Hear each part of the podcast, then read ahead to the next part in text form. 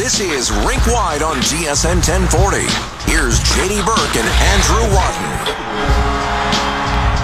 Welcome back to Rink Wide. It's a show that always scores. Andrew Lo- Wadden alongside JD Burke. Couldn't even say my own last name there.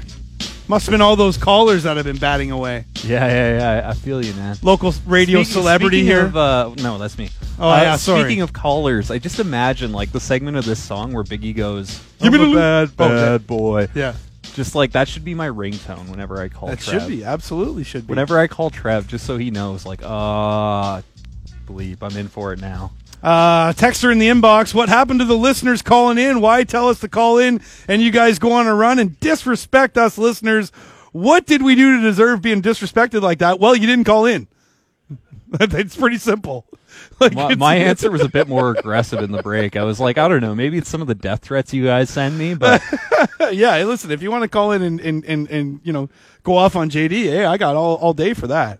Uh, we do have a couple of minutes here if you guys do want to get in 604-280-1040 844-876-1040 toll free, including the texter. You can call in. We'll talk to you. But we do have Hailey Salvian from the Athletic in Ottawa coming up. Boy, the Sens. Boy. I mean, uh, let's just take Eugene out of the conversation. Let's Do we just, have just, to? just take him out of the conversation. do we have Here to? you are looking at a draft. Yeah, I, I do. I'm done with Eugene. He's uh, okay. No, th- actually, let, us talk about him for a minute. He's bad for the NHL. Yeah, He's yeah. horrible for the NHL. You have a Canadian market team, and you are the lowest attendance. The Islanders make you look good. Mm-hmm. The Florida Panthers make you look good. Yeah. they are the worst attended team in the NHL. You should be. It should be a, a, a license to print money if Yeah. you own an NHL franchise. But Eugene, well, sorry. Well, we're gonna have Sarah, or not Oh, Sarah. we we're got a caller there, Croker. Oh, Croker, he's uh, missing callers. Go I know. figure. We're go gonna have figure. Hailey on. Maybe it was about- Croker's fault the whole time. Actually, yeah, maybe Yeah, maybe it snob. was. Yeah. yeah. Uh, he looks shell shocked by the caller too. So I, I mean, we can. But hold on, wait. finish your thought well, about no, just Hailey Hailey, is Yeah. going to be talking to us about where the fan confidence level is at, and I think that's a really important storyline too, Yeah. because it's something that we witnessed with the Canucks fans. I mean, I remember three, four years ago, ticket prices were down to twenty to thirty bucks, right? And Oh yeah, good seats available nightly. Good seats, and not just like Tuesday night when Arizona's Yeah, in town. or, or Minnesota. Oh, you know.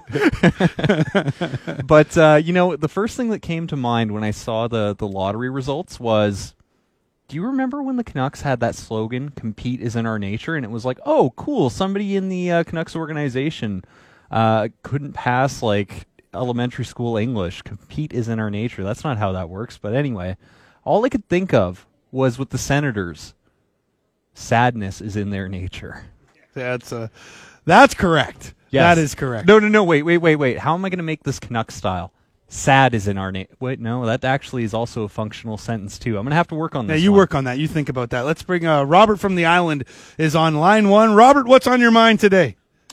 Oh yeah, this is Robert O'Hare. I'm on uh, Gambier Island, uh, off-grid property. I've never called into a radio show before, but it sounds like nobody's uh, phoning you. I'm a hockey nut. I'm 69 years old. All right. I just love Nice. the Canucks, and I'll tell you one thing: I'd rather see them win the cup and us have a COVID-19 parade downtown Vancouver All right. instead of trying to lose Yeah. Minnesota and oh, we have one in eight chances, and then a big downhill because if you don't win that thing too, Mm-hmm. you know you're going to be not feeling too good as a hockey team, right? Absolutely. Appreciate the call, Robert. Thanks for joining us uh, from uh, Gabriel Island there. Beautiful Gabriel Island. You been? I love it. No. You don't go. You don't haven't been to any of the Gulf Islands. Didn't you grow up here? Aren't you an East Van kid for life? Yeah, but that's the thing. I, Uh, yeah, I guess East am Van kids East don't get to go to kid Gulf for. Island. No, we we don't. That's the thing, right? Like I, I I talk to people from out of town, and they're like, "Have you been to X, Y, and Z?" It's like, dude, I I hung out like, I hung out at Leaside. I hung out under overpasses. Like that's that's my Vancouver Lower Mainland experience. Are you homeless, JD? No, no, no, Okay. not right now. Anyway. Okay, yeah. No, I'm kidding. But uh, I'm never homeless. But that's just that. That was the East Van experience. We aren't going on no holidays. I hear what Robert's saying. You know, like, listen, if you're going to win a cup in it's the in this you know unprecedented times, then yeah, so be it. But at the same time, like, listen, I don't care what's happening in the world if a Stanley Cup tournament that takes 16 wins and you win it, you won a Stanley Cup. I'm happy with it. You know, maybe we can't have the parade. There, there are asterisks. I don't believe there is. I think there are. Well, okay. What if every team Yeah. stays relatively healthy? And I don't, I don't mean you know like COVID and you know like a regular NHL. You win 16 games, regular NHL Stanley Cup playoffs. How is there an asterisk? because that's part of the greater framework of the entire season. Like hockey is a is a war of attrition. Now you've got all of these teams who are basically going to return to full health.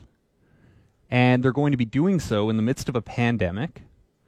It, it it's just like you're Well, hold on, you just argued. All right, wait. We got to get to Haley here. You're delusional if you don't think there are asterisks next to this Hold Stanley on to Cup, that which they will never hand out because they won't make it two weeks. All right, Doctor Doom. Okay, all right.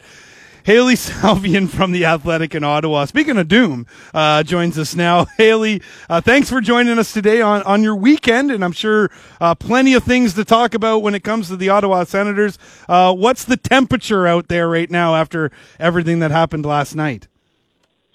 Well, hi guys. Thanks for having me first and foremost. I mean, I think the temperature depends uh, on who you talk to. I think there's kind of the full spectrum of emotions going on in Ottawa, um, same as there was before the draft. You know, some fans were really calm. Others, you know, said they wanted to cry. Others, you know, started drinking uh, at 10 a.m. Um, I, I think the same kind of holds true right now in the aftermath of the draft lottery. I think you know, the fan base is pretty split. You know, some fans think, you know, this is still a great thing. You're getting picks number three and five.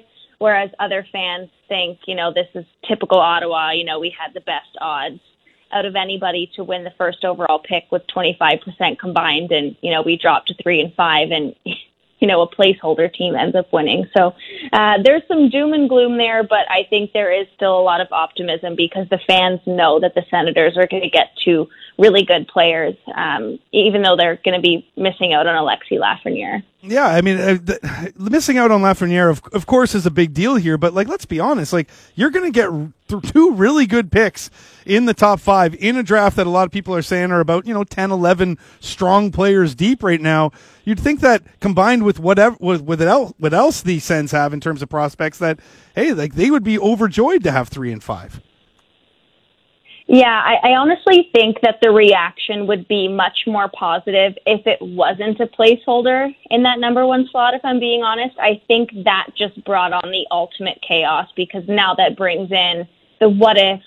What if the Montreal Canadiens win that pick? What if it's the Leafs? What if it's the Penguins, the Oilers, the Blackhawks? You know, instead of, there's just so many unknowns as to what's going to happen with that first overall pick that I think it brings the attention away from the positivity that the three and five can bring. But certainly, like you said, you know, it's such a deep draft. Um, my colleagues Corey Pronman and Scott Wheeler have been doing such a great job profiling these prospects, and you know, they have such you know in-depth draft boards that I, I feel a lot more confident in saying that the Senators are going to get two players that will still help them round the corner um, and get them out of this rough stretch. It might not happen as quickly as it would have if they got Alexi Lafreniere, um, but it's going to happen. I mean, um, I spoke with my colleague Scott last night and this morning about everything that happened, you know, just chatting because that's what we do on our weekends is just talk about the draft lottery.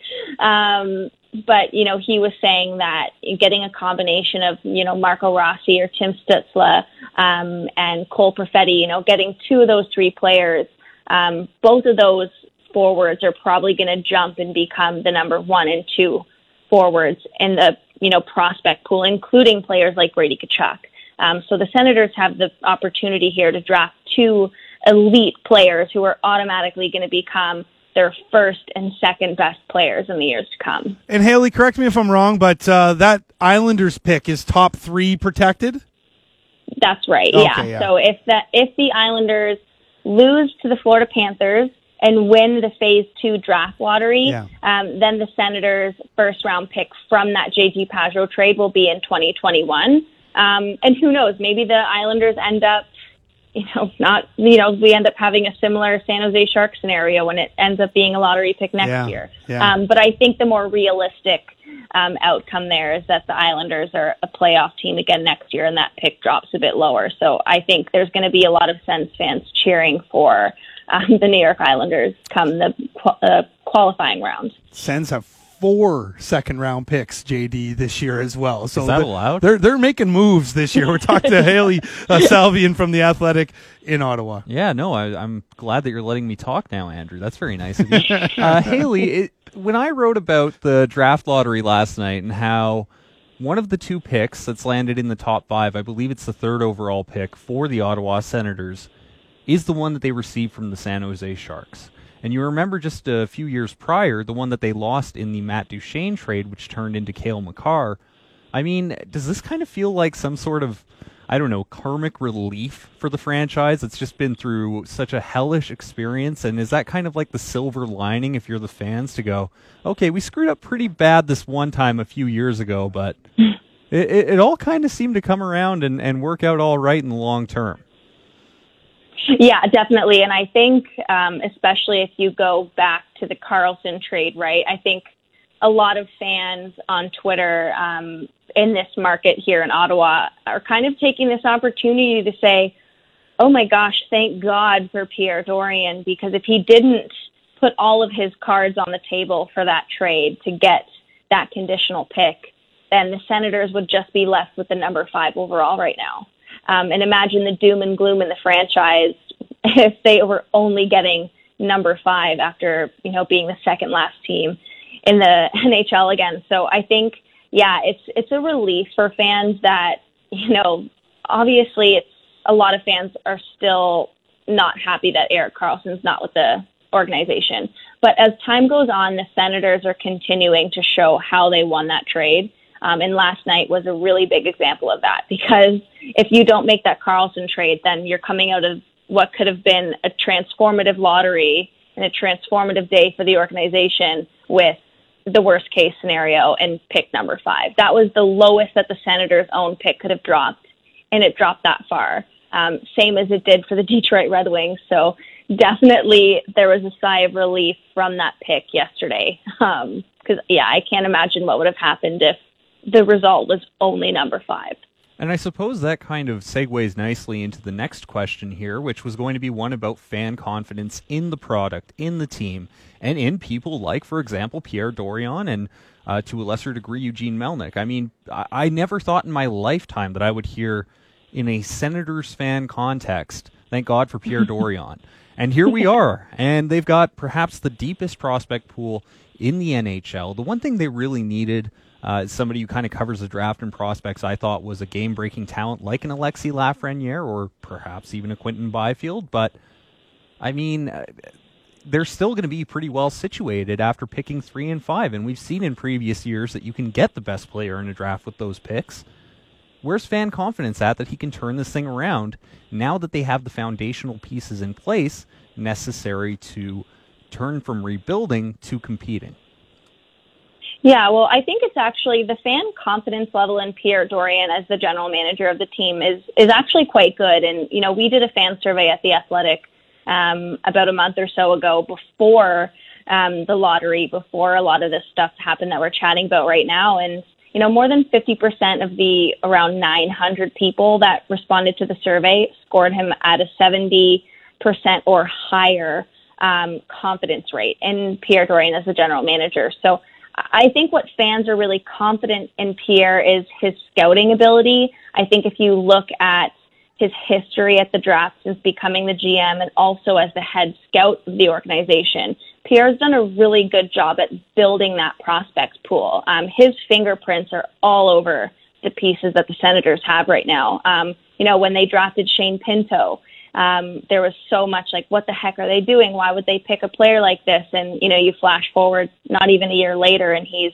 the NCHC Rookie of the Year. He led North Dakota in in goals as a rookie, um, and all of a sudden he looks like a steal of the draft in the second round. Same with players like Alex Formenton, Drake Batherson, the trade to get Josh Norris in that Karlsson deal. Norris is going to be such an important piece of the rebuild, and that was all Pierre Dorion. So when it comes from comes to confidence in him as the general manager and making the right moves, at the trade or at the draft, excuse me, I think the confidence is really quite high because his track record is is quite good in that aspect, especially late in the draft and in those later rounds where you've seen him grab gems like Formenton and like Shane Pinto. Um, so I think confidence is quite high that he can turn it around. Um, I, I think when the question marks start coming, and it's always something that's in the back of fans' mind is, okay, are they going to sign long term? Are they going to be here for good, or is it, you know, their ELC? Oh,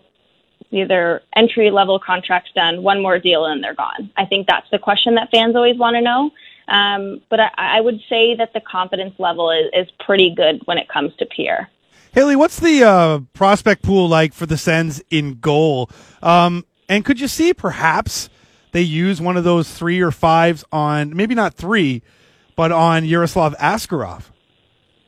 Yeah, well, I mean, if the Senators can come out of this draft with two elite forwards, say a Marco Rossi, let's say a combination of Stützle, Marco Rossi, Cole Perfetti, you know, Lucas Raymond, two of those players, plus a Yaroslav Askarov later in that first round with that Islanders pick, and that's going to be like a home run, one of the better hauls in recent years by a franchise in the first round of the playoff or playoffs. My goodness, it's been a long week in the first round of the draft. I mean, um, I believe Craig Button from TSN, um, I guess one of your colleagues, he said that Yaroslav Askarov is one of the best goalies, if not the best goalie that he's seen since Carey Price. Yeah. Um, the Senators do have some good depth at goal. They have a ton of goalie prospects. Um, right now, their kind of goalie tandem for next year, the plan seems to be Anders Nilsson and Marcus Hogberg. And then you have Filip Gustavsson um, that came out of the Pittsburgh organization from one of the trades. Um, and then you have Joey Daccord, who's showing a lot of promise. Mads Søgaard and Kevin Mandolese, just to name a few. So they have a lot of goalie prospects right now, um, but they don't have a clear cut you know, top goalie in the National Hockey League level player right now. Maybe one of them can establish themselves that way. Um, I'm not a goalie prospect expert, but the way I see it right now is they don't have that, you know, top of the NHL rankings, you know, Vezina Trophy caliber goaltender. Um, and I think Askarov could be that guy for them if they can make a move to move up to grab him, or if he's just available later in the first round because uh, I believe the highest that Islanders pick can go is 13th overall. And if he's available there and they grab him or maybe a Jack Quinn, it's just going to be such a huge first round of the draft for the Senators. Yeah, with all those second round picks too, they can do a lot of wheeling and dealing at this draft as well. So it will be quite interesting for the Ottawa Senators, uh, at least come uh, draft day. But uh, Hailey, thanks for joining us today. Yeah, thank you so much for having me, guys. Hailey Salvian from the Athletic in Ottawa. Yeah, like I mentioned there, JD, like you know, Skaroff, Askarov. and How, which way am I saying it right? Uh, Doesn't matter. Askarov, Askarov. Okay. the workers' goalie. Uh, though yeah, exactly. Uh, from your country. Um, I mean, if they could pull him as well as, as a couple of prospects, I mean, that would be huge. Yeah, I would. If I'm the Senators, I would just be hoping he drops rather than using one of my two first Oh, round picks on him. oh no, for- uh, no, no, no. Well, they have three if you Yeah, consider I- I the, the Islanders, right? yeah. Like, yeah, exactly. But what I'm thinking is that yeah, the three and the five, mm, that's going to be a stretch. You don't want to use that for a goaltender. That's like drafting a running back in the first round. You're an idiot if you. Dra- oh wait, sorry. Anyway, uh, deep cut. That's an old school cut. joke for those that listen to the, the uh, show. Yeah. But that being said, though, if they could get Askarov later on in there, or perhaps use like you got four second round picks, you're probably dealing two of those at some point. I've heard that draft picks are like the currency of the modern NHL. I've very, heard that. very difficult to acquire. I, have heard that. I don't know if it's uh, if it's known here in Vancouver, but I have heard that. and how does one get in touch with these draft picks? Yeah, well, we maybe we can research that in the break. Yeah, make a yeah. make a few calls. Uh, coming up next, we're heading to L.A. Uh, we're going to talk to Lisa Dillman, also from the Athletic, get the four one one on what's happening with the L.A. Kings. Who, hey, listen, they might be the big winners here when it's all said and done in this year's draft. Heading down to La La Land next, right here on Rinkwide, the show that always scores on TSN ten.